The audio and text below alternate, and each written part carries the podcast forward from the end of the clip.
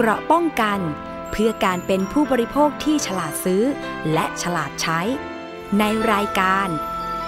ภูมิคุ้มกัน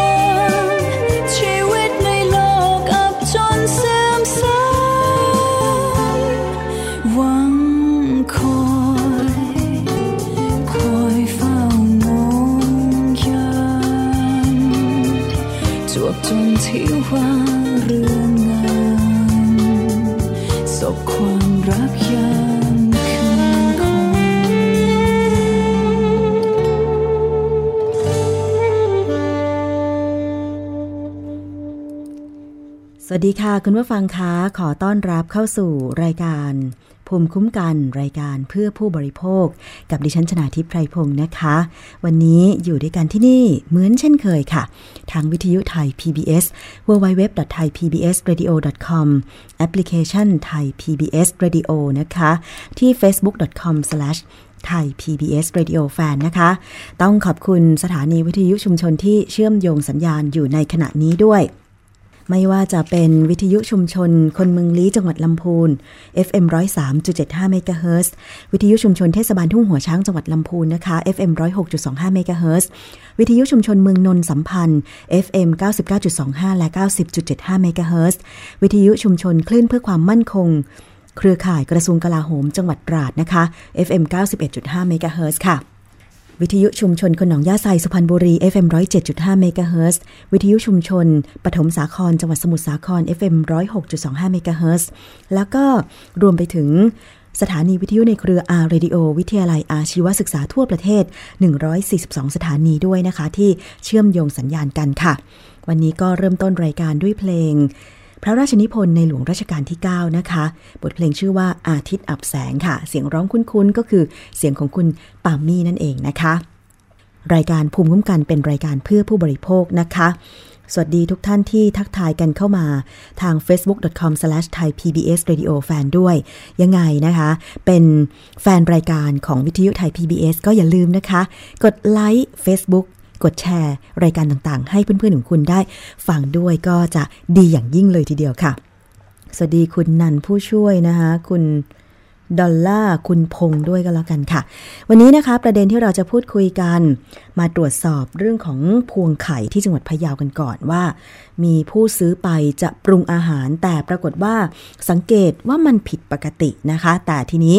ตอนนี้ก็มีการชี้แจงมาจากผู้ขายแล้วว่ายืนยันว่าเป็นของจริงนะคะแต่ว่าเขาจะมีเหตุผลอย่างไรถึงยืนยันแบบนั้นนะคะแล้วก็รวมไปถึงปัญหาพิพาทการกระทบกระทั่งกันของผู้ประกอบการรถโดยสารสาธารณะในจังหวัดเชียงใหม่ซึ่งกระทบกับการให้บริการและภาพลักษณ์จังหวัดท่องเที่ยวของภาคเหนือด้วยนะคะจะแก้ปัญหาอย่างไรดีแล้วก็คิดก่อนเชื่อค่ะวันนี้จั่วหัวไว้แบบ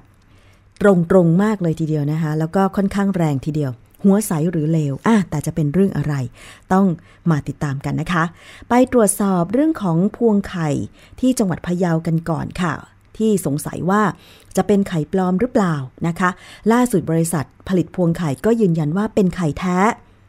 แต่รักษาคุณภาพด้วยความร้อนจึงทำให้มีสีผิดปกตินะคะเจ้าหน้าที่พาผู้สื่อข่าวลงพื้นที่บ้านดอนแก้วตำบลเวียงอำเภอเชียงคำจังหวัดพะเยาค่ะเพื่อไปสอบถามนางเอผู้ค้าเครื่องในไก่ในพื้นที่บริเวณตลาดสดบ้านทรายนะคะซึ่งเป็นที่มาของพวงไข่ที่ผู้ซื้อไปสงสัยว่าจะเป็นไข่ปลอมนะคะจากการตรวจสอบพบว่าเครื่องในไก่โดยเฉพาะไข่อ่อนนั้นเนี่ยผู้ค้าได้ลวก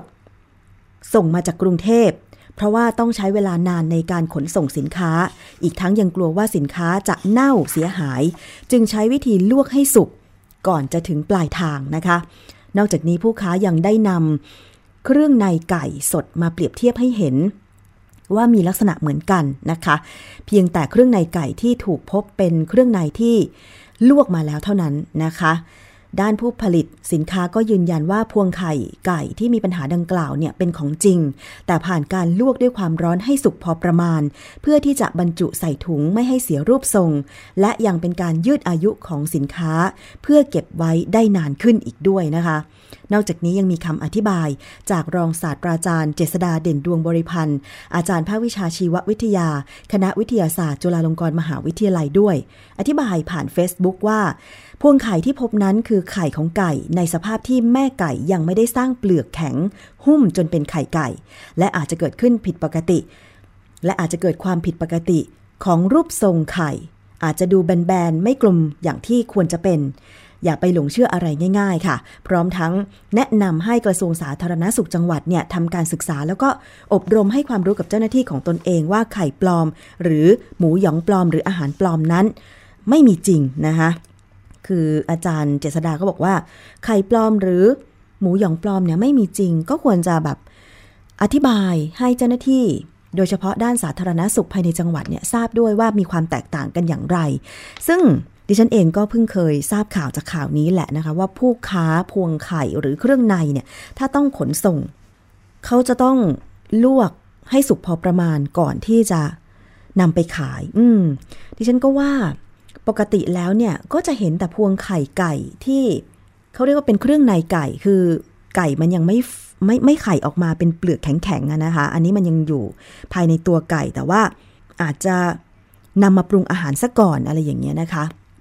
แต่ว่าไม่เคยเจอที่เขาขายแบบมันสุกแล้วอย่างเงี้ยนะคะ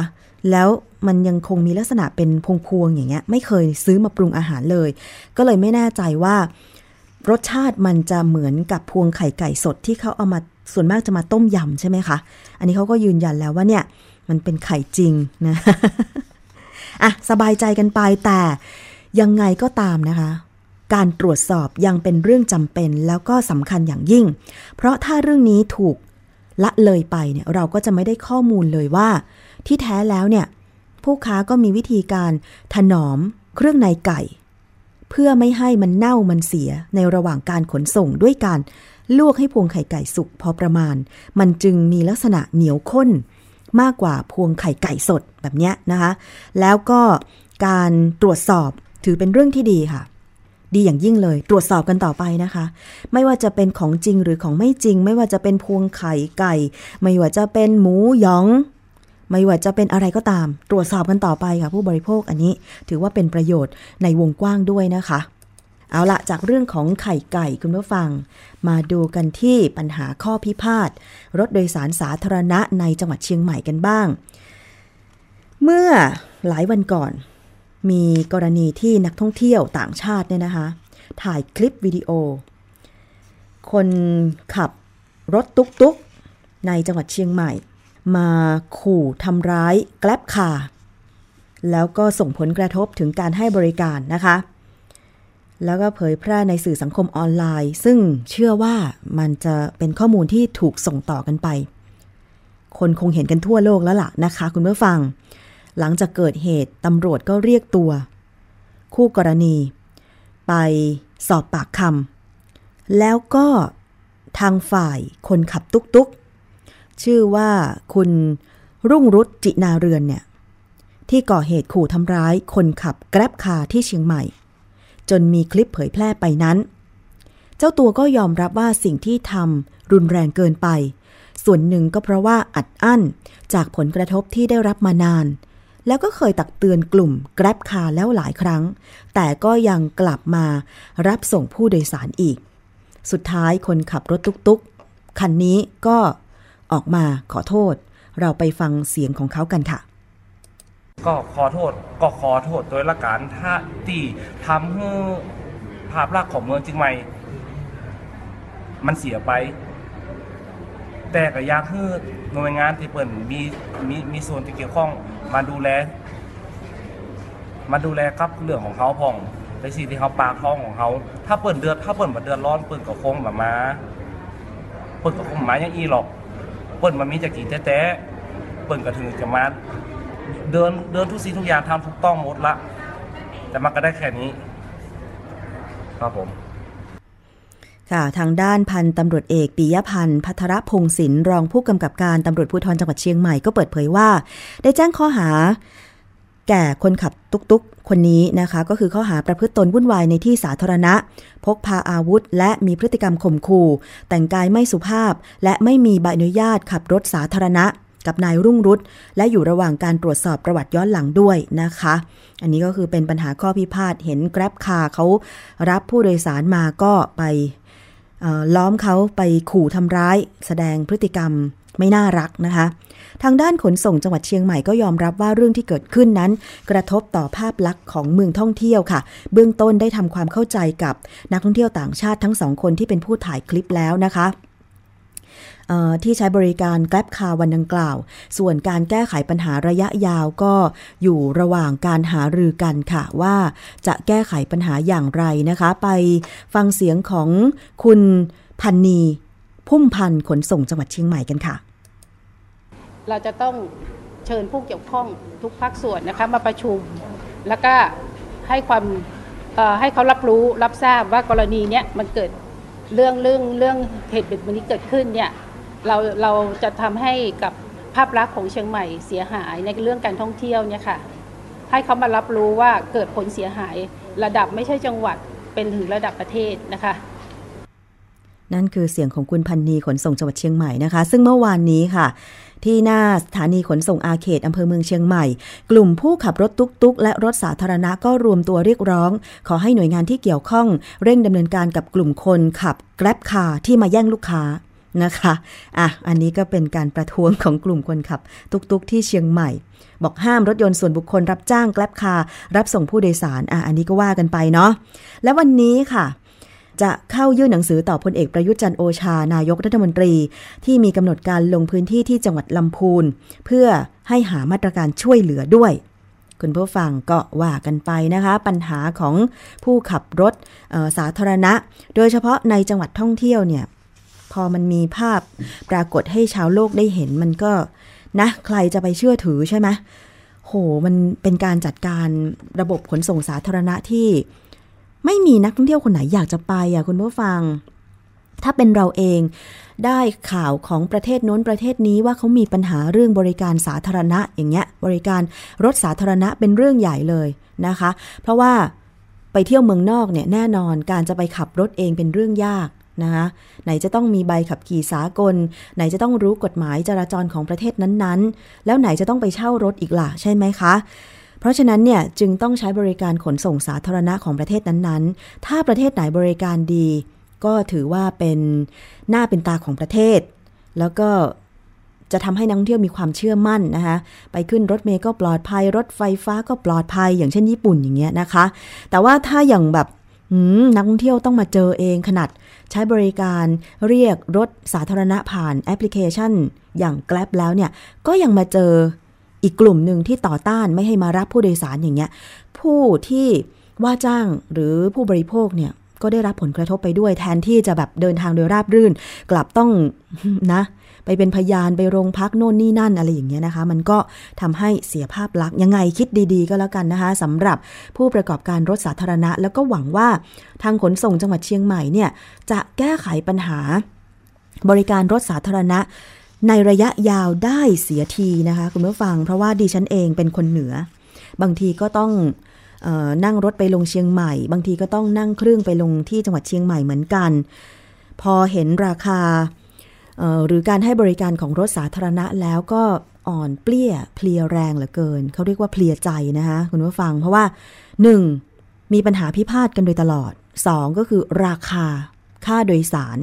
ตอนนี้เชียงใหม่เนี่ยนะคะมีทั้งรถเมล์วิ่งรอบเมืองใช่ไหมคะรถแดงเขาเรียกว่ารถ4ล้อแดงคือเป็นรถประจำทางอ่ะแต่ว่าไม่วิ่งประจำเส้นทางคุณผู้ฟังเชื่อไหมคล้ายๆรถเหมาคล้ายๆรถแท็กซี่แล้วก็มีแท็กซี่มิเตอร์นะคะแล้วก็มีตุ๊กๆแล้วก็มีแกร็บคาร์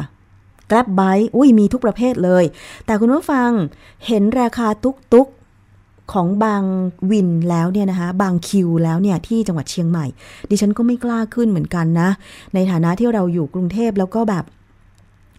ราคารถตุ๊กๆหรือรถแท็กซี่ในกรุงเทพโหเห็นแล้วยังไม่แพงขนาดนี้เลยอ่ะจะให้ดูนี่เป็นราคารถตุ๊กๆคิวหน้าโลตัสคำเที่ยงจังหวัดเชียงใหม่นะคะเห็นแล้วตกใจไหมคุณผู้ฟังอะไรมันจะแบบแพงขนาดนั้นสตาร์ทเริ่มต้นที่80บาทนะคุณผู้ฟังนะระยะใกล้80บาทจากโลตัสคำเที่ยงไปกาดหลวงก็คือตลาดวโรรสเนี่ย100บาทคือโลตัสคำเที่ยงตรงตลาดคำเที่ยงเนี่ยอยู่ถนนซุปเปอร์ไฮเวย์เชียงใหม่ลำปางนะฮะแต่ว่ากาดหลวงเนี่ยกาดวโรรสเนี่ยอยู่ใจกลางเมืองแต่ว่ามันมีทางลัดเลาะไปประตูท่าแพก็100นะคุณไปสวนบวกหาดมันก็อยู่บริเวณคูเมืองเชียงใหม่นะ150บาทแน่ไปอำเภอดอยสะเก็ดตั้ง350ไปแม่โจ้300นะไปพืชสวนโลกก็คือสวนที่เขาใช้จัดงานพืชสวนโลกเนี่ยอยู่อีกฝั่งหนึ่งทางไปอำเภอหางดงเนี่ยนะคะก็ประมาณ400บาทโอ้โหคุณผู้ฟังเป็นราคาที่แบบว่า ขนลุกขนพองจริงๆนะคะดิฉันก็เลยไม่ค่อยจะกล้าใช้บริการรถตุ๊กๆสักเท่าไหร่เอามาให้ดูกันมีความคิดเห็นเป็นอย่างไรก็เดี๋ยวลองสะท้อนไปที่ขนส่งจังหวัดเชียงใหม่ดูนะคะว่าจะมีมาตรการแก้ไขปัญหาให้มันเกิดราคาที่เป็นธรรมกับทั้งผู้โดยสารและคนขับรถตุ๊กๆได้อย่างไรเพราะว่าโอเคราคาเหมามันไม่มีราคากลางใช่ไหมแต่ว่ามันควรจะมีการกำหนดว่าระยะทางกี่กิโลเมตรควรจะมีราคาเป็นเท่าไหร่นะคะคุณผู้ฟังอันนี้จะได้มีผู้ใช้บริการเนาะคุณผู้ฟังถ้ามันแพงเกินไปคนก็ไม่อยากใช้บริการถ้ามันมีทางเลือกอื่นๆใช่ไหมคะอันนี้ก็เอามาฝากกันนะคะเป็นภาพจาก Facebook ที่ส่งต่อๆกันมานะคะเป็น Facebook กลุ่มคนไทยไม่เอาหาบเร่แผงลอยนะคะเขาแชร์มาเครดิตคุณละอ่อนดอยค่ะอันนี้ก็ให้เครดิตกันด้วยนะคะเป็นการแจ้งข่าวคราวถ้าจะไปใช้บริการรถตุ๊กๆที่เชียงใหม่ก็สอบถามราคากันก่อนหรือที่ไหนก็ตามถ้ามันเป็นอัตราเหมาเนี่ยสอบถามกันก่อนตกลงกันก่อนเนาะเดี๋ยวจะเกิดความเข้าใจผิดระหว่างผู้ว่าจ้างแล้วก็จะมีปัญหากันทีหลังนะคะคือพอเกิดช่วงพลามไทม์ช่วงที่มีผู้เรียกใช้บริการเยอะช่วงเช้าช่วงเย็นเนี่ยมักจะมีการโกงราคากันเกิดขึ้นนะคุณผู้ฟังคือ จากที่วิ่งกลางวันปกติอาจจะ30บาทพอช่วงเช้าช่วงเย็นอาจจะกระโดดขึ้นไปถึง80บาทในขณะที่ระยะทางเท่ากันอย่างเงี้ยเพราะฉะนั้นก็ฝากขนส่งเชียงใหม่ด้วยก็แล้วกันนะคะที่จะแก้ไขปัญหายังไงเชียงใหม่ก็ยังคงเป็นเมืองท่องเที่ยวเรียกว่าอันดับต้นๆของนักท่องเที่ยวนะคะที่เป็นจุดมุ่งหมายที่จะไปไม่ว่าคนไทยหรือว่าต่างชาติเพราะว่าจังหวัดเชียงใหม่เป็นจังหวัดที่ใหญ่มากในเมืองก็เจริญมีสิ่งอำนวยความสะดวกเยอะห้างสรรพสินค้าต่างๆก็ทันสมัยนะคะนักท่องเที่ยวโดยเฉพาะชาวจีนนี่ชอบเชียงใหม่มากเลยแต่ว่าในอำเภอต่างๆของเชียงใหม่เนี่ยก็ยังคงมีธรรมชาติที่สวยงามนะคะดิฉันยังชอบเลยจริงๆบ้านดิฉันก็ติดกับเขตเชียงใหม่แหละถึงแม้ว่าดิฉันจะอยู่ลำพูนนะคือบ้านดิฉันเป็นหมู่บ้านสุดท้ายที่ติดกับอำเภอแม่ออนจังหวัดเชียงใหม่แล้วก็ทางไปแม่กำปองด้วยนะคะเพราะฉะนั้นก็ถือว่าเป็นอีกหนึ่งสิ่งที่ถ้าจะส่งเสริมการท่องเที่ยวก็ต้องมีมาตรการในการที่จะให้ระบบขนส่งมวลชนรถสาธารณะเนี่ยมีความปลอดภัยมีราคาที่ยุติธรรมสำหรับนักท่องเที่ยวและประชาชนทั่วไปด้วยนะคะคุณผู้ฟังเอาละค่ะช่วงนี้เราพักกันครู่หนึ่งนะคะกับรายการภูมิคุ้มกันรายการเพื่อผู้บริโภคฟังเพลงกันก่อนแล้วเดี๋ยวช่วงหน้าค่ะมาติดตามช่วงคิดก่อนเชื่อกับดร.แก้วกังสดาลอำไพกันวันนี้เสนอตอนที่มีชื่อว่าหัวใสหรือเลวจะเป็นเรื่องอะไรช่วงหน้ากลับมาติดตามค่ะ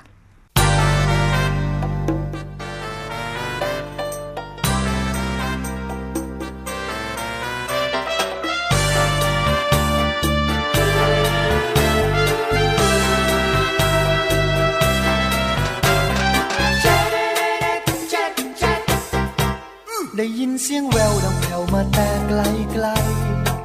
ชุ่มชื่นหรือไทยหวานได้จะปานฟังเสียงบรรเลงขับเพลงประสานจากทิพย์วิมานประทานกล่อมใจไกลยามเมื่อแสงทองส่องฉันคอยมองจ้องฟ้าเรืองรำไรลมโบกโบยมาหนาวใจรอช้าเพียงไรถ้าวันจะมาเพลิดเพลินหรือไทยฟังไก่ประสานเสียงกันดอกมะลิวันวนเพลงระคนมนทา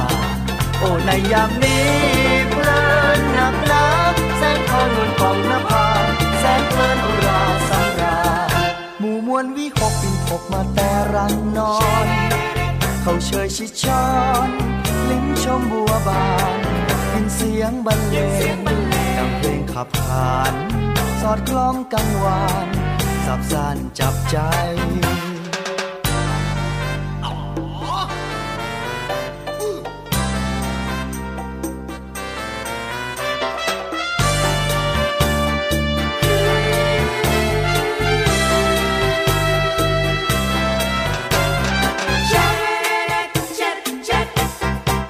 ได้ยินเสียงแววดังแผ่วมาแต่ไกลไกล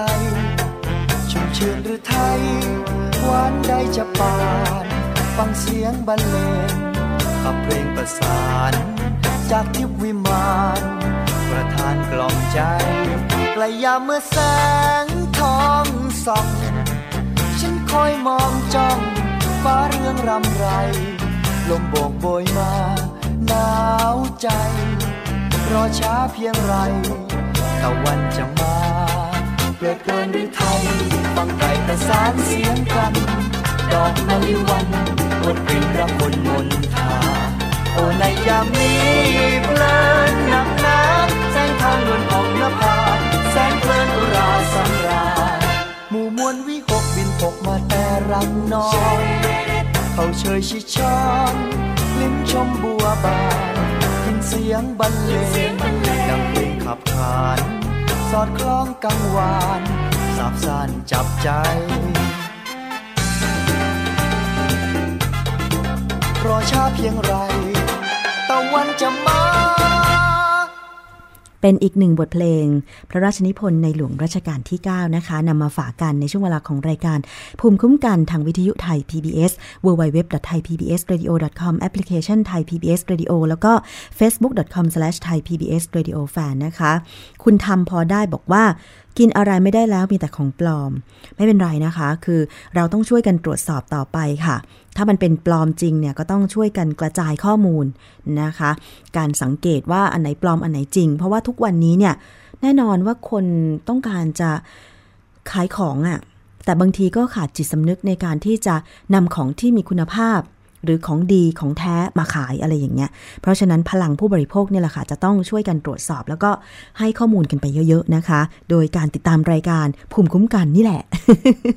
เอาละค่ะถ้ามีประเด็นปัญหาอะไรที่อยากจะให้เราช่วยหาข้อมูลตรวจสอบนะคะไปเชิญผู้ที่มีความเชี่ยวชาญมีความรู้มาพูดคุยกันก็ยินดีนะคะส่งข้อมูลกันเข้ามาได้ทางคอมเมนต์ของ Facebook วิทยุไทย PBS นะคะแล้วก็สวัสดีคุณสุภโชตินะคะและทุกท่านด้วยค่ะเอาละช่วงนี้ไปติดตามช่วงคิดก่อนเชื่อกับดร.แก้วกังสดาลอำไพนักพิษวิทยากันเลยค่ะวันนี้หัวข้อของเราค่อนข้างแรงเหมือนกันหัวใสหรือเลวจะเป็นอย่างไรไปติดตามกันค่ะ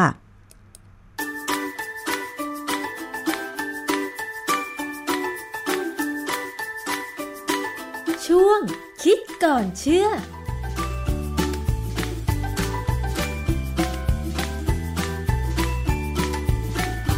ันนี้เรื่องของอาหารทะเลที่มีข่าวบอกว่านำสารอะไรไปแช่เพื่อให้คงความสดแต่ว่าสารนั้นเป็นสารอันตรายเนี่ยมาให้เราได้ยินอยู่บ่อยๆนะคะนอกจากฟอร์มาลีนแล้วตอนนี้ก็ยังมีข่าวบอกว่าเอาแอสไพรินซึ่งเราคุ้นชื่อกันดีว่ามันเป็นยาแก้ปวดเนี่ยไปแช่ในอาหารทะเลอย่างเช่นพวกปลาหมึกกันอีกนะคะมันจะส่งผลอะไรต่อสุขภาพของเราถ้าเรากินปลาหมึกแช่แอสไพรินหรือเปล่านะคะอาจารย์แก้วให้คำตอบค่ะคือผมเป็นคนไม่กินปลาหมึกเพราะฉะนั้นผมก็ไม่กลัวแต่ว่าผมมีความรู้สึกว่าอย่างนี้อย่างข่าวเขาบอกว่าเตือนอันตรายพ่อค้าใช้ยาแอสไพรินแช่ปลาหมึกนะแล้วก็ข่าวบอกว่าพ่อค้าหัวหมออันนี้ใช้ให้เป็นหัวหมอ ใช้แอสไพรินแช่ปลาหมึกให้เต่งตึงพ่อค้าตัวแสบอันนี้บอกตัวแสบแบบแสบนะแช่ปลาหมึกอันนี้บอกพ่อค้าหัวใสใช้แอสไพรินแช่หมึกให้มันดูดีนะผมว่ามันหัวใสหรือมันเลวผมตั้งประเด็นว่าไอ้เรื่องการทำอะไรแปลกๆเนี่ยคนไทยเก่งๆไอ้เรื่องอย่างสมัยก่อนนานมาแล้วนะเราพูดถึงบอแลกนะบอแลกอันตรายแค่ไหนทำไมต้องห้ามใส่ในอาหารหรือว่าเรื่องของฟอร์มาลีนอันนี้มีมาตั้งนานอย่างบอแลกเนี่ยคือมันเป็นน้ำประสานทองเขาใช้ในอุตสาหกรรมทำให้ทองเชื่อมกันได้นะมันรู้ได้ยังไงว่าเอามาใส่อาหารแล้วทำให้กรอบมันไม่เคยมีการเรียนลองมาก่อนหรือเปล่าผมเรียนหนังสือมาไม่เคยมีนะคือเราเห็นข่าวหนังสือพิมพ์แต่เราในตำราวิชาการเนี่ยของฝรั่งไม่มีเรื่องนี้เลยขนาดอาจารย์เป็นนักพิษวิทยายังไม่มีข้อมูลเรื่องบอแลกทำให้อาหารกรอบบอแลกนี่ไม่ใช่เป็นเรื่องปัญหาที่ฝรั่งสนใจเลยค่ะสืบข้อมูลฐานข้อมูลวิทยาศาสตร์เนี่ยไม่มีประเทศไหนมี Thailand only ประมาณนั้นอาจจะมีจีนอาจจะมีแถวๆเราเนี่ยที่มาทำอะไรแปลกๆคือผมเลยไม่แน่ใจว่าไอ้บอแลกที่มันใส่กันเนี่ยอาจจะมาจากจีนก็ได้นะคืออาหารจีนหลายอย่างต้องทำให้กรอบเขาอาจจะเป็นช่างทองที่ใช้บอแลกเป็นน้ำประสานทองแล้วน้ำนั้นหกลงไปในอาหารไม่รู้แล้วอาหารมันกรอบขึ้นมาหรือเปล่าผมไม่รู้ว่าจะเป็นจีนหรือไทยเป็นอะไรก็ตามเนี่ยคือมันเป็นเรื่องที่เฉพาะพื้นที่แถวภูมิภาคเราเนี่ยที่มีที่อื่นจะไม่มีนะอย่างฟอร์มาลินนี่เราก็รู้ว่านักวิทยาศาสตร์ที่รู้จักฟอร์มาลินดีเพราะว่าเวลาเรียนชีววิทยาเนี่ยสเปซิเมนที่ใช้เนี่ยมันแช่ฟอร์มาลินเพื่อไม่ให้เน่าแล้วว่าฟอร์มาลินเนี่ยมันทำให้เซลล์เนี่ยอยู่ในสภาพที่เป็นปกติเราเอามาตัดเซกชันดูสไลด์ได้ผมเคยมีประสบการณ์ของฟอร์มาลินมาเมื่อ30กว่าปีก่อนเมื่อก่อนนั้นบ้านผมอยู่แถวซอยเสนาปรากฏว่าไปซื้อปลาจระเม็ดคือผมจะกินเฉพาะปลาที่ทอดกรอบแล้วจระเม็ดเนี่ยเป็นปลาที่ทอดกรอบแล้วไม่เหม็นคาวเพราะว่าไปซื้อมาแล้วก็ปัญญาก็ทอดกลิ่นมันเหมือนปลาเค็มซึ่งปลาจระเม็ดจริงๆถ้ากรอบมันจะหอมแบบนึงแต่นี่กลิ่นหอมเหมือนปลาเค็มแสดงว่าแน่ๆเลยเขาแช่ฟอร์มาลินมาคือฟอร์มาลินเนี่ยมันจะทำให้สภาพนอกของปลาเนี่ยดูดีแต่ข้างในเนี่ยปลามันเริ่มเน่าเครื่องในอะไรมันก็ใช้ไม่ได้แล้วคือปลาเค็มก็คือปลาที่เน่าแล้วเหมือนเน่าอะไรนะแต่ว่าเป็นการเน่าที่เรากินนะก็เลยกลายเป็นปลาดองเค็มนั่นเองเพราะนั้นนั่นคือฟอร์มาลินแต่มันก็นานมาแล้วนะไอ้บอแลกเนี่ยแต่บอแลกนี่ก็ยังมีอยู่นะ บอแหลกนี่ถ้าใครไปซื้อกล้วยแขกกินเนี่ยแล้วจับหักดังป๊อกเมื่อไหร่เนี่ยบอแหลกไม่ต้องเอากระดาษขมิ้นมาทดสอบเลยหักป๊อกแขกหรือว่าไปซื้ออะไรก็ตามที่เป็นที่ชุบแป้งทอดมาแล้วหักดังเหมือนกับหักไม้ไผ่หักตะเกียบเนี่ยนั่นบอแหลกแล้วนะฮะคืออย่างกล้วยแขกเนี่ยมันควรจะเหนียวนิดนึงแล้วมันมีลักษณะเฉพาะของมันนะเวลากรอบแต่มันจะก่อนจะหักเนี่ยมันจะไม่ปังปอกหรอกนะเพราะฉะนั้นพอมาถึงไอ้เรื่องการใช้แอสไพรินเนี่ยใส่ลงไปในแช่ปลาหมึกเนี่ยช่างคิดได้นะคือความเข้าใจของเราเนี่ยโดยเฉพาะดิฉันเนี่ยก็เข้าใจว่าแอสไพรินคือยาแก้ปวดมันคือยาแก้ปวดใช่ไหมคะที่ห้ามที่เขาไม่แนะนำให้ใช้แล้วปัจจุบันนี้ใช่แล้วมันจะมีคุณสมบัติอะไรไปแช่ปลาหมึกทำให้ปลาหมึกแต่ปรากฏว่ามันต้องมีคนแนะนำซึ่งมีความรู้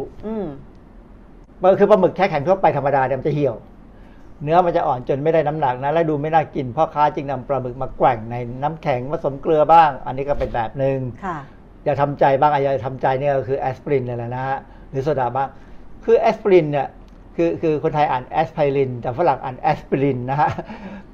มีชื่อทางเคมีว่าอะซิติลซาลิซิลิกแอซิดในกลุ่มเอนไซม์นี่เป็นยาแก้ปวดที่ไม่ใช่สเตียรอยด์นะทีนี้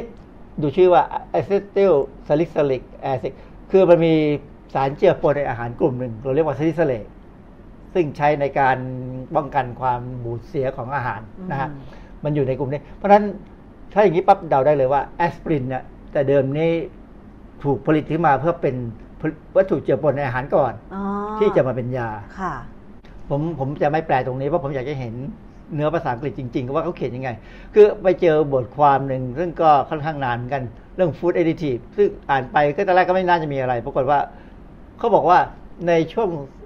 เมื่อศตวรรษที่แล้วคือ 1900 ถึง 2000 เนี่ย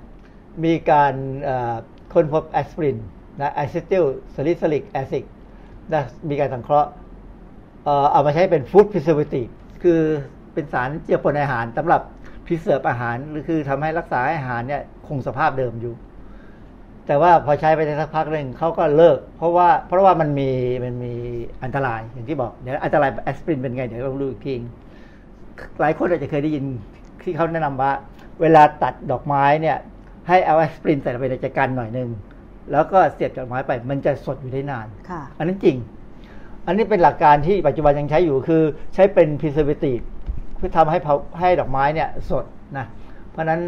ถ้าใครตัดอย่างกุหลาบแพงๆเนี่ยก็จะใส่แอสไพรินลงไปเลยก็เลยใช้ไอเดียนี้ความคิดนี้มั้งมาแช่ปลาหมึก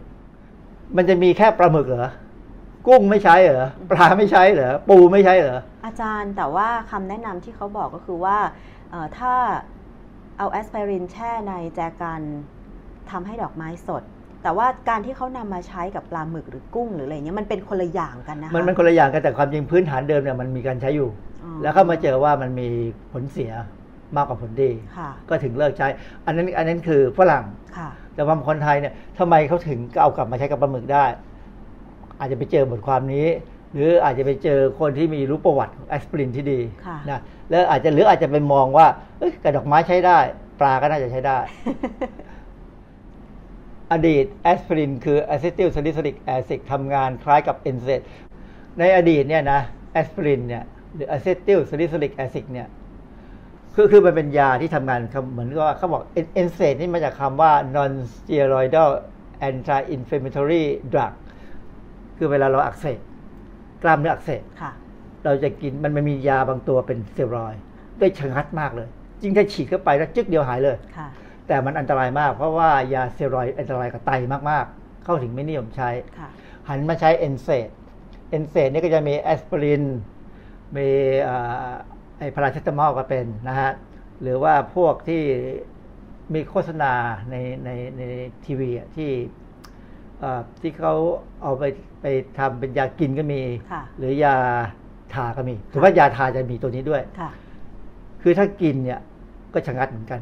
แต่เวลาผมเป็นเนี่ยผมปวดตามเนื้อตามตัวแล้วออกกำลังกายเนี่ยเราจะกินเม็ดเดียวกินแล้วถ้าไม่หายเนี่ยไม่กินจะนวดท้องคือถ้าใช้เป็นยานวดเนี่ยมันจะอยู่เฉพาะที่แต่ถ้ากินมันไปทั้งตัวถึงอันตรายกว่าก็จะใช้พวกนี้แต่ปรากฏตอนหลังเนี่ยเรามาพบว่าแอสไพรินเนี่ยมันจะลด ปัญหาของโรคคาวาซากิซึ่งไม่ใช่จักรยานนะ คาวาซากิเป็นไงก็ไปหาดูนะเยื่อหุ้มหัวใจอักเสบไขข้ออักเสบนะลดความเสี่ยงหัวใจวายหัวใจขาดเลือดเส้นเลือดอุดตันคือตอนนี้มีการแนะนำให้คนบางคนที่เป็นอาการพวกนี้นะกินแอสไพรินวันละเม็ดเฉพาะคนพวกนี้นะไม่ใช่คนทั่วไปคือคนทั่วไปอย่าไปกินเพื่อหวังว่ามันจะทำให้หัวใจดีนะไม่เกี่ยวนะแต่ปัจจุบันนี้ปรากฏว่าเมื่อเดือนนี้เดือนกันยาที่ผ่านไปเนี่ย2018เนี่ยนักวิจัยทางการแพทย์สรุปว่าการศึกษาในอาสาสมัครผู้สูงอายุ10,000 กว่าคนเนี่ยใช้แอสไพรินในขนาดต่ำเพื่อป้องกันในปัญหาโรคหัวใจโรคเส้นเลือดเนี่ยจริงๆแล้วไม่เกิดประโยชน์มันประกาศอยู่ในของ NIH National Institute of Health หรือกระทรวงสาธารณสุขอเมริกาเพราะงั้นตอนนี้อาจจะต้องมีการเลิกใช้พวกนี้ในเรื่องการป้องกันปัญหาเส้นเลือดหัวใจบ้านเรายังใช้อยู่นะก็ผมก็ไม่รู้กันว่าเขาจะเลิกใช้เมื่อไหร่แต่ว่าบอกเลยว่า daily dose aspirin found to have no effect คือการกินแอสไพรินแต่ละวันเนี่ยไม่ได้ช่วยผลเพราะนั้นการสมมติบางคนที่กินอยู่บอกไม่กินแอสไพรินแม้แต่ไปกินปลาหมึกที่แช่แอสไพรินน่าจะได้ผลไม่ได้ผลนะครับ เลิกเลยนะแอสไพรินเนี่ยเป็นอันที่มีปัญหาผลข้างเคียงแอสไพรินคือขึ้นไส้อาเจียนระคายเคืองต่อกระเพาะอาหารเราเคยมีปัญหาสมัยก่อนเนี่ยมียา APC ค่ะ APC A คือแอสไพริน P คือพาราเซตามอลไม่ใช่พาราเซตามอลเป็นสารอีกตัวหนึ่งผมจำชื่อไม่ได้ละส่วน C คือคาเฟอีนค่ะคือยาสมัยก่อนเนี่ยเขาใส่คาเฟอีนเข้าไปเนี่ยคือคาเฟอีนเนี่ยมันก็ตัวเร่งให้น้ำย่อยออกมาแอสไพรินนี่ก็เร่งเพราะนั้นสุดท้ายมันกัดกระเพาะนะฟีนี่คือฟีนาซิตีนเป็นอีกตัวหนึ่งคือ3ตัวเนี่ยทำงานร่วมกันเร่งน้ำย่อยออกมาด้วยนะแล้วก็ระงับปวดได้ปรากฏว่าคนเป็นโรคกระเพาะมากเลยเพราะไปติดยาคือคาเฟอีนนี่มันยาเสพติดด้วยเพราะนั้นคนไทยสมัยรุ่นผมเนี่ยจะรู้เลยว่าบางคนชาวนาชาวไร่บางคนจะทำไปทำงานเนี่ยมันไม่มีแรงต้องกินไอยาตัวนี้ APC นี่แหละนะแล้วก็มีบริษัทใหญ่ทำขายใส่น้ำตาลด้วยโอ้ทั้งหวานทั้งน้ำตาลนะโอ้ดีกินแล้วหายกินแล้วลุกกระฉับกระเฉงแต่กระทะสุดท้ายเป็นปัญหากระเพาะอาหารเป็นแผลแล้วต่อเนื่องไปเป็นมะเร็งด้วยก็เลยเลิกกินบางคนจะรู้สึกไม่สบายเกิดภาวะกรดไหลย้อนปวดแสบเย้าอกอะไรก็ตามนะบางคนแพ้แอสไพรินเพราะนั้นเวลาไปรับยาที่โรงพยาบาลเนี่ยหมอจะถามถ้ามียาที่มีแอสไพรินด้วยเนี่ยเภสัชกรจะถามเลยว่าแพ้ยามาแล้วเปล่าเคยรู้ตัวไหมว่าแพ้ตัวนี้คือคนที่กินยาประจำจะรู้เพราะเอิญยาที่ผมกินไม่มีตัวนี้นะแต่เขาก็ถามเรื่องยาตัวอื่นแล้วก็มีแพ้ก็เป็นลมพิษผื่นคันบวมใบหน้านี่คือไม่ใช่ทุกคนจะเป็นทุกอย่างนะอาจจะเป็นแค่บางอย่างเกิดความเสี่ยงต่ออาการโรคกล้ามเนื้อหัวใจขาดเลือดและโรคหลอดเลือดสมองคือตอนที่บางคนต้องกินเนี่ยเขาหวังว่าจะช่วยแก้ปัญหาพวกนี้แต่ปรากฏว่าถ้ากินเข้าไปแล้วบางทีมันก็เสี่ยงกับเป็นพวกนี้อย่าง NIH ที่อเมริกาเนี่ยเขาก็บอกว่าเนี่ยมันเป็นการความเสี่ยงพวกนี้แล้วนะอาจทำให้เกิดอาการหูอื้อมีเสียงดังในหูคือบางคนอาจจะเคยได้ยินเสียงเหินกระดิ่งในหูเพราะกินยาพวกนี้นะอ๋อแสดงว่าจริงๆแล้วผลข้างเคียงของแอสไพรินเนี่ยก็มีเยอะใช่ไหมคะมีเยอะเป็นยาอันตรายมากแต่ว่ามีการขายแบบยาที่ไม่ต้องมีใบสั่งคือตอนนี้เนี่ยแอสไพรินในประเทศไทยเนี่ยนะคะมีขายยังใช้อยู่ก็ยังสามารถไปซื้อตามร้านขายยาได้ใช่ไหมคะคือซื้อได้เป็นยาประจำบ้านคือถ้าใช้เป็นไม่มีปัญหาแต่ว่าตอนนี้รู้สึกมีข่าวบอกว่าถ้ามีอาการเรื่องของอาการปวดเงี้ยก็งดใช้ยาแอสไพรินก็คือให้หันไปใช้พาราเซตามอลคือเขาพยายามแนะนำให้ใช้พาราเซตอยู่ตลอดเวลาพาราเซตามอลเนี่ยเพราะว่ามันอันตรายน้อยกว่าแต่พาราเซตถ้ากินเกิน5 วันก็อันตรายกับตับนะเพราะมันเวลามันทำงานเนี่ยมันต้องใช้ตับและตับมันเป็นตัวทำลายมันด้วยตัวแอสไพรินเนี่ยความจริงเพราะแอสไพรินถ้ากินเป็นเนี่ยหมายความว่าต้องกินหลังอาหารมันจะไม่กัดกระเพาะเนี่ยมันได้ผลกว่าพาราเซตคือเมื่อก่อนดิฉันก็เคยกินนะแต่ว่าพอเขามีประกาศออกมาแบบนี้ว่าถ้ามีอาการปวดก็ควรจะใช้พาราเซตามอลมากกว่าคือพาราเซตเนี่ยมันไม่จำเป็นต้องกินอาหารมันกินเมื่อไหร่ก็ได้แต่แอสไพรินเนี่ยต้องกินหลังอาหารเท่านั้นแต่ว่าพอเห็นผลข้างเคียงของแอสไพรินอย่างเช่นทำให้เกิดอาการแพ้เป็นลมพิษผื่นคันบวมที่ตาใบหน้าริมฝีปากลิ้นและช่องคอหายใจลำบากหอบหืดหรือภาวะช็อกจากการแพ้แสดงว่าเราก็ไม่ควรที่จะอยู่ๆมีอาการปวดก็ซื้อแอสไพรินมากินใช่ไหมคือต้องคุยกับเภสัชที่ขายนะฮะ และเภสัชก็จะถามเองว่าเราเคยกินแล้วเคยมีปัญหาไหมคืออย่างที่บอกว่ายามันมีดีมีเสียไม่เหมือนกันค่ะอย่างแอสไพรินจะชะงัดคือแอสไพรินหรือว่าพาราเซตามอลเนี่ยเป็นชื่อสามัญทางยาใช่ไหมคะอาจารย์มันคนละตัวกันนะคนละตัวค่ะแต่ว่าตอนนี้บางคนอาจจะไม่เข้าใจอาจจะไปซื้อยาแล้วก็เรียกยี่ห้อแทนแบบนี้เขาจะมีวิธีสังเกตยังไงคะจริงเภสัชกรถ้าเป็นร้านที่มีเภสัชกรเนี่ยเขาจะรู้เลยเรื่องนี้เป็นเรื่องหมูของเขานะคือสำหรับผมเนี่ยพาราเซตไม่ค่อยได้ผลแต่ถ้าแอสไพรินเนี่ยผมได้ผลมากกว่าเพราะมันแต่ละคนแต่ว่าเราก็พยายามกินพาราเซตนะส่วนแอสไพรินเนี่ยส่วนใหญ่ไม่กินเพราะว่ามันต้องกินหลังอาหารแล้วมันน่ากลัวกว่านะมันมี side effect เยอะเพราะว่าตอนนี้ต้องเข้าใจว่าอย่างคนที่ไม่ได้อยู่ในวงการสาธารณสุขนักพิษวิทยาหรือว่าหมอพยาบาลอะไรอย่างเงี้ยเวลาไปซื้อยาเนี่ยมักจะจำยี่ห้อโดยเฉพาะถ้ามีการโฆษณาทางสื่อด้วยโดยไม่รู้ว่าชื่อสามัญทางยาหรือตัวยานั้นมันคืออะไรอย่างเงี้ยค่ะอาจารย์ความจริงมันต้องระดับหนึ่งคนถึงจะศึกษาใช่เพราะนั้นอันนี้ก็ถึงบอกว่าถึงมีปัญหาเรื่องพรบยาที่ว่าต้องเภสัชถึงจะจ่ายยาได้เภสัชหรือแพทย์พวกแพทย์จะค่อนข้างจะรู้ความสามารถของยาบทบาทของยาว่าจะเป็นยังไงเมื่อเช้ายังฟังหมอท่านหนึ่งท่านบอกว่าปัจจุบันการสอนทางการแพทย์เนี่ยเรื่องยาเนี่ยไม่ได้สอนว่าเมคานิซึมมันคืออะไรสอนแค่ว่ายาที่รักษาอะไรจริงๆเนี่ยถ้าจะให้รู้ลึกซึ่งแบบหมอสมัยโบราณเนี่ยเขาจะรู้เลยว่ามันจะเกิดอะไรมันจะออกฤทธิ์ได้เนี่ยต้องไปผ่านตรงไหนถึงจะออกฤทธิ์ได้ซึ่งอันนี้เป็นเรื่องสำคัญเพราะว่ามันจะมีผลเกี่ยวกับการแพ้ยาหรือผลเกี่ยวกับการกำจัดยาจากร่างกายซึ่งเภสัชเขารู้แน่เภสัชเขาเรียนแน่นะเพราะนั้นการที่จะบอกว่าเรียนฟาร์มาโคมาตัว2ตัวแล้วมาจ่ายยาเนี่ยมันไม่รู้ตรงพวกนี้คนที่เรียนเป็นเภสัชเขาเรียนเยอะมากคือผมไม่ได้เป็นเภสัชกรแต่ผมเรียนเรื่องเฉพาะกระบวนการซึ่งมันจะไปต่อเนื่องไปถึงเรื่องความเป็นพิษอันนี้เราจะรู้นะแต่ถ้าถามว่าเรื่องการฟอร์มูลเลการปรุงยาเนี่ยเราไม่รู้เพราะเราไม่ได้เรียนแล้วไม่จำเป็นต้องเรียนเพราะเราไม่ใช่เภสัชเราเป็นนักพิษวิทยาเพราะฉะนั้นเรื่องของการกินของการเอาอะไรแปลกๆมาใส่ในอาหารเพื่อทำให้อาหารนี่มีลักษณะอยู่นานอะไรก็ตามเนี่ยจะทำยังไงถึงจะทำให้คนไทยเลิกคิดเรื่องพวกนี้เรื่องที่มันไม่อยู่ในตำราเรื่องที่ไม่อันนี้คือการศึกษาคือคนที่จะคิดเรื่องพวกนี้ได้ดิฉันว่าไม่ใช่ผู้บริโภคทั่วไปแน่นอนในการที่จะหาสารอะไรมาช่วยยืดอายุอาหารดิฉันคิดว่ามันจะต้องเป็นคนในวงการที่เขาค้าขายเรื่องนี้อาจารย์สิ่งหนึ่งที่น่าจะทำต่อคือคุยกับคนที่เอาปลาหมึกไปใส่เอาแอสไพรินไปใส่ปลาหมึกเขารู้ได้ยังไงว่าควรจะทำอย่างนี้แล้วคือความจริงมันก็ต้องออกมาจากวงการที่ผู้มีความรู้ความจริงที่ผมให้ยกตัวอย่างให้ดูว่ามันอยู่ในข้อมูลของ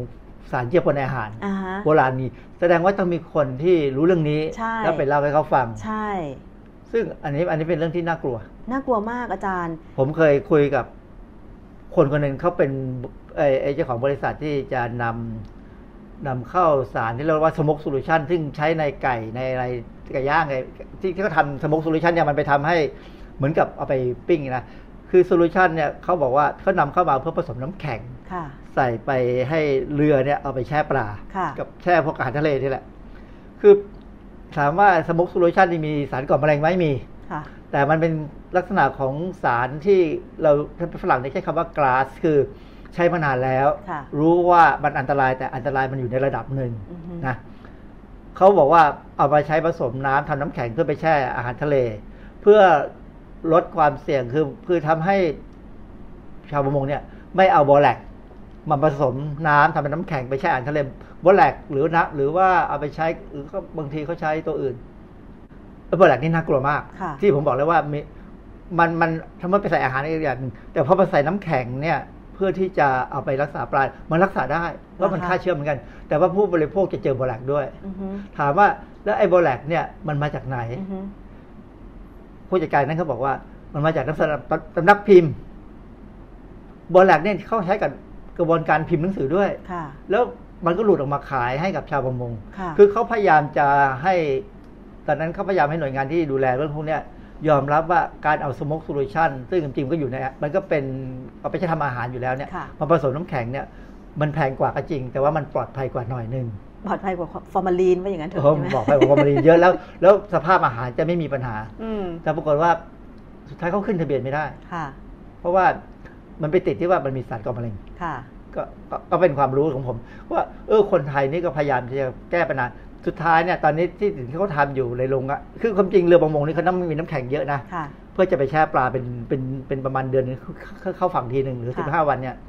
แต่มันก็จะไปเจอไอ้พวกหัวใส่เนี่ยที่ว่าเอาไหนๆก็ไปอยู่นานให้มันเกินเดือนได้ไหมก็ใส่สารพวกนี้ที่ก็ไปทำให้น้ำแข็งเนี่ยแช่ปลาได้นานขึ้นเพราะฉะนั้นก็ต้องระวังผมเป็นคนที่ไม่กินอาหารทะเล1เพราะไม่ชอบอยู่แล้ว2เพราะเจออย่างเงี้ยมีความรู้สึกว่าอาหารทะเลเนี่ยมันก็ปลาสัตว์ทะเลเนี่ยมันอยู่ในน้ำก็ได้สารไมโครพลาสติกได้อะไรต่ออะไรได้เชื้อโรคได้มาเดี๋ยวเราจะอาจจะต้องพูดถึงซูชิอีกทีหนึ่งนะน่ากลัวเพราะนั้นก็กินบ้างก็ได้แต่อย่ากินเป็นประจำนะเพราะมันอาจจะมีอันตราย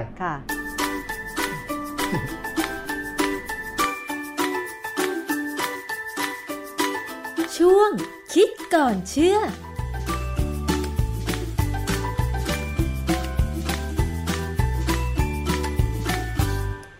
ได้รายละเอียดกันไปแล้วนะคะ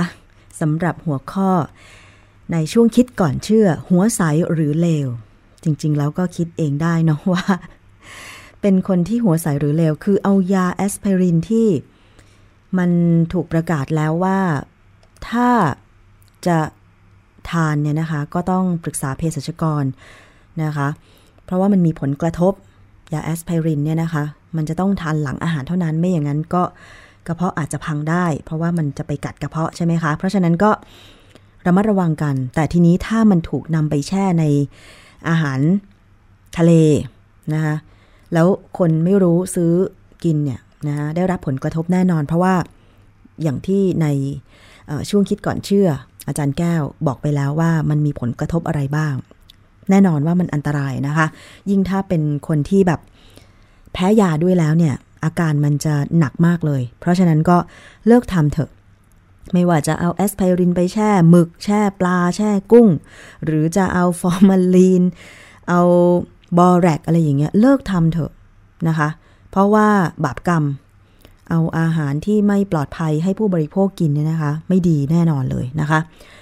มาถึงช่วงท้ายของรายการภูมิคุ้มกันรายการเพื่อผู้บริโภควันนี้ค่ะ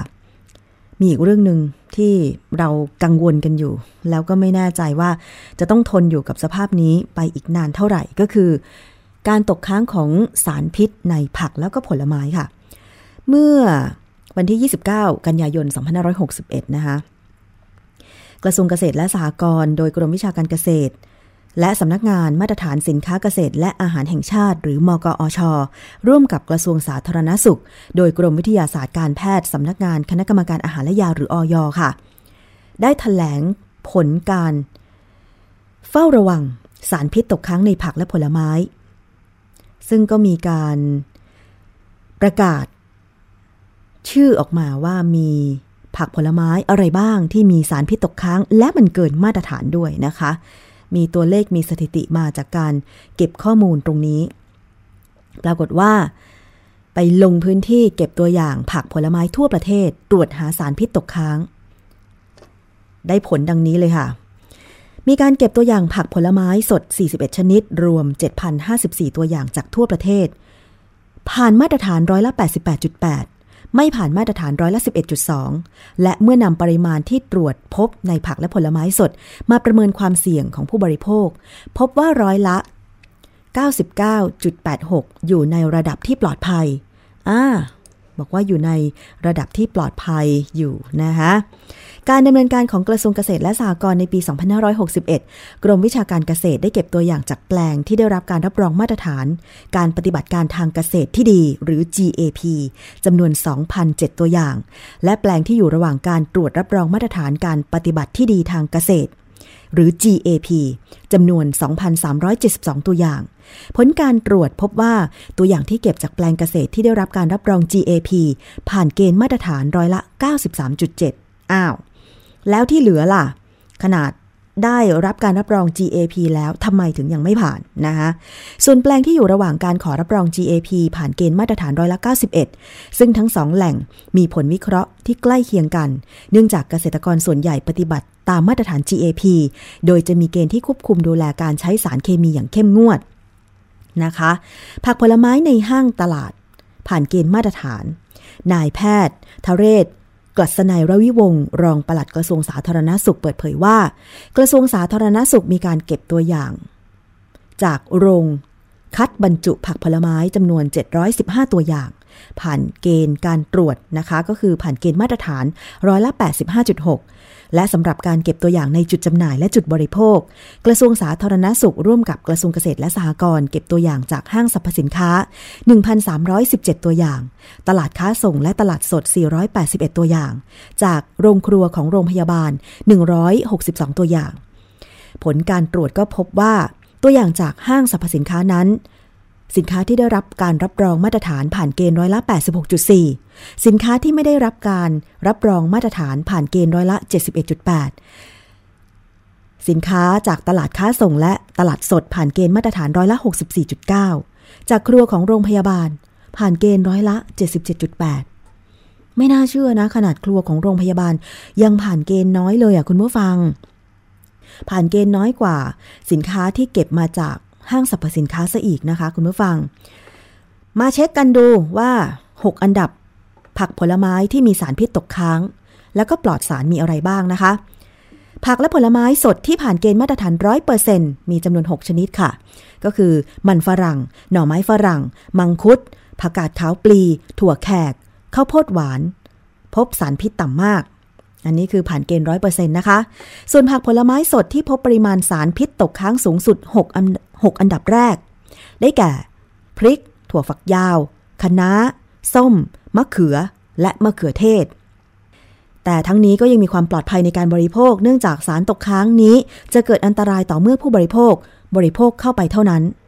ทั้งนี้ผู้บริโภคควรบริโภคอาหารที่หลากหลายไม่บริโภคอาหารชนิดใดชนิดหนึ่งซ้ำๆมากเกินไปนะคะส่วนส้มซึ่งเป็นผลไม้ที่พบสารพิษตกค้างสูงสุดหากปอกเปลือกแล้วจะทำให้ปริมาณสารพิษตกค้างลดลงกว่าร้อยละ90หรือหากจะนำส้มไปคั้นน้ำก็ควรจะล้างเปลือกด้านนอกให้สะอาดก่อนอีกทั้งก่อนการบริโภคผักผลไม้ผู้บริโภคควรล้างผักและผลไม้สดให้สะอาดเพื่อลดการตกค้างของสารเคมีกำจัดศัตรูพืชคุณผู้ฟังอันนี้คือข้อมูลที่แถลงไปเมื่อปลายเดือนกันยายนนะคะแต่มีข้อมูลใหม่จากคุณหมอธีรวัฒน์คือศาสตราจารย์นายแพทย์ธีรวัฒน์เหมจุฑาหัวหน้าศูนย์วิทยาศาสตร์สุขภาพโรคอุบัติใหม่โรงพยาบาลจุฬาลงกรณ์คุณหมอได้เผยแพร่ข้อมูลนี้ผ่าน Facebook ธีรวัฒน์เหมจุฑาโดยระบุว่าจะต้องช่วยกันกระจายข่าวให้ทราบทั่วประเทศต้องอธิบายเปิดโปงให้หมดรู้เท่าทันสารพิษเพราะคุณหมอบอกว่ายังมีข้อมูลที่ทางกระทรวงสาธารณสุขและกระทรวงเกษตรและสหกรณ์เนี่ยนะคะยังแถลงไม่หมดเกี่ยวกับสารพิษตกค้างในผักและผลไม้ว่ามันมีถึง 60% ที่เป็นสารพิษที่ล้างไม่ออกคุณผู้ฟังน่าตกใจไหมคือเมื่อกี้ข้อมูลทางกระทรวงสาธารณสุขแล้วก็กระทรวงเกษตรก็บอกว่าก่อนจะทานเนี่ยมันก็ต้องล้างก่อนแล้วก็มีผักผลไม้ที่มีสารพิษตกค้างจริง6ชนิดแต่ว่ามันยังปลอดภัยอยู่ถ้าจะบริโภคเข้าไปอะไรอย่างเงี้ยนะคะคือถ้าล้างพิษออกก็ไม่เป็นไรแต่ปรากฏว่ามันมีข้อมูลจากทางคุณหมอบอกว่ามันมีผักผลไม้ที่เจอสารพิษตกค้างแล้วทีนี้มันล้างไม่ออกแสดงว่าถ้าใครกินเข้าไปก็ต้องได้รับสารพิษนั้นสิใช่ไหมอ่ะมาตามเรื่องนี้กันต่อในครั้งต่อไปกับรายการภูมิคุ้มกันก็แล้วกันว่าคุณหมอธีรวัฒน์เนี่ยเสนอทางออกอะไรอย่างไรบ้างนะคะในเรื่องของสารพิษตกค้างในผักผลไม้นะคะคุณผู้ฟัง